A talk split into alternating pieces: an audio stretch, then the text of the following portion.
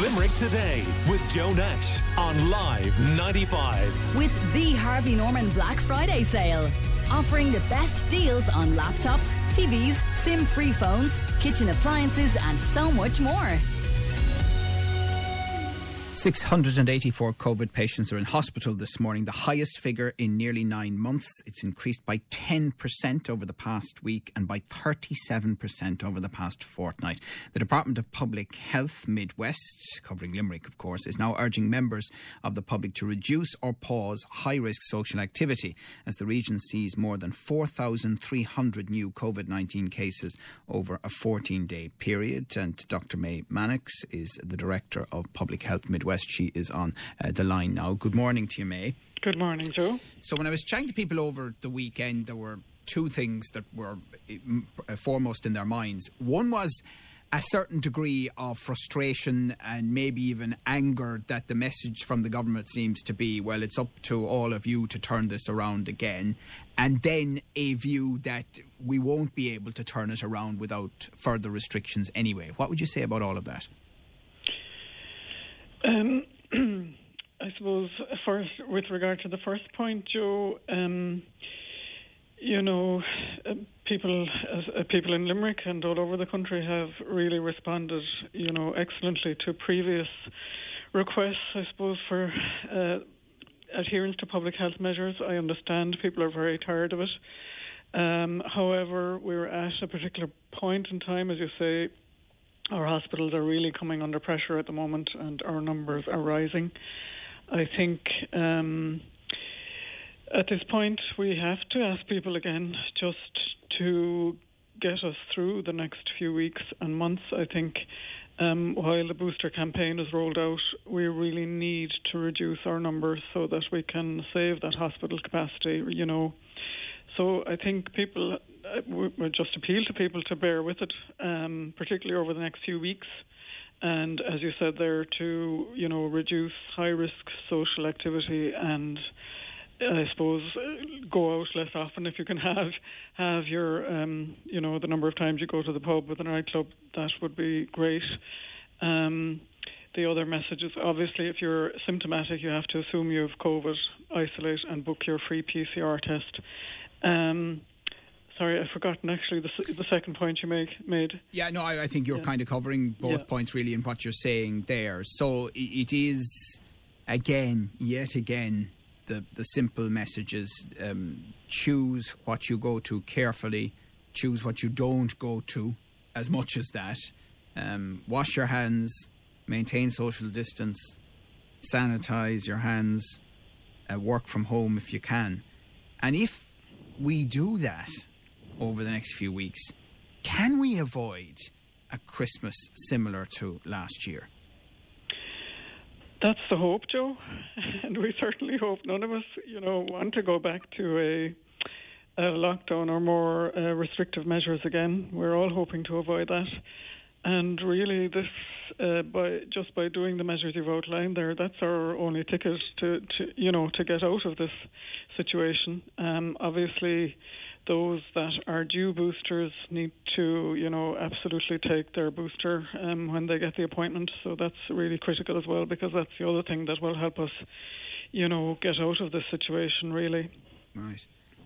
I mean, for example, you know, I'm not asking you to comment specifically on it, but uh, at the Aviva yesterday, I was watching the game on television. There was a big crowd there, and there were some people wearing masks uh, while watching the game. Maybe more from my observation on television than the previous week while sitting in their seats, but still a lot who, who weren't. And I, I know that, again, that was one of the public health messages over the last few days. So you kind of wonder if the weariness is now at a point where people just won't respond enough and in enough numbers to make the difference required.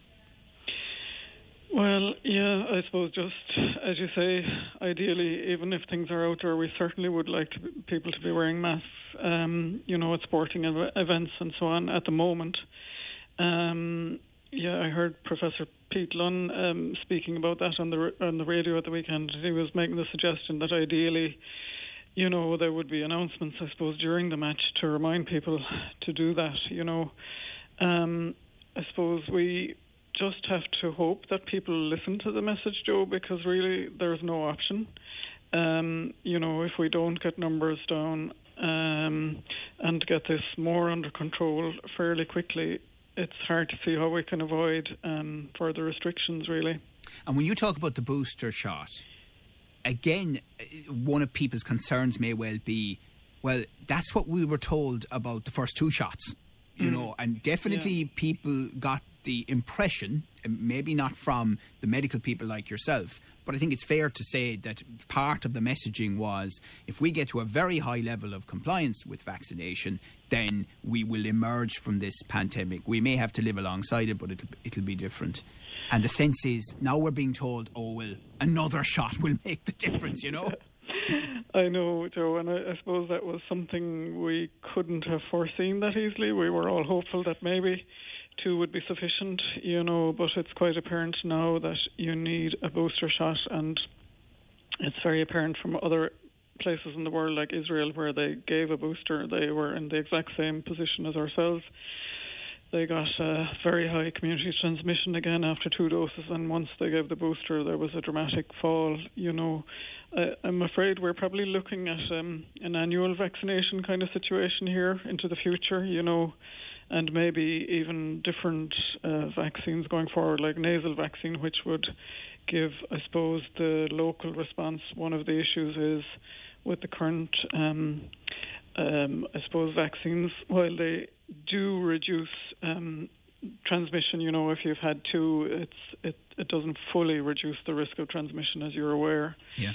So. Uh, and finally, for now, Mai, we know that University Hospital Limerick, and they've been completely open about this, are under huge pressure at mm. the moment. There were 95 on trolleys, I think an all time record for an Irish hospital at one stage last week. We know from the intensive care specialists that the beds are at, if not over capacity, and, and obviously that would apply to more than just COVID care.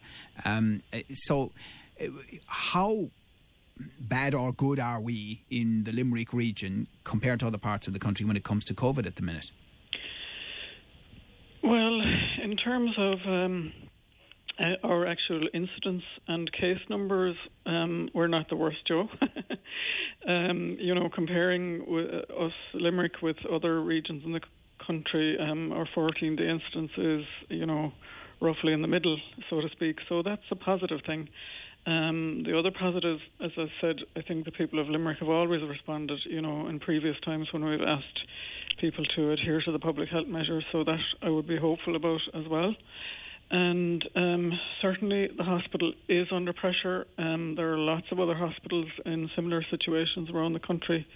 Um, and I know um, the hospital are obviously taking extra measures and, um, you know, increasing their capacity and so on. Uh, they increased their capacity in ICU and so on over the last couple of weeks. So all of those measures are being taken, but um, I think it really uh, comes back to each of us um, taking that responsibility to be extra careful over the next few weeks so that we can protect that hospital capacity because obviously unfortunately the high community rates in the community um, unfortunately some of those end up in ICU and um, it's important to protect it at source or you know to reduce our numbers at source really.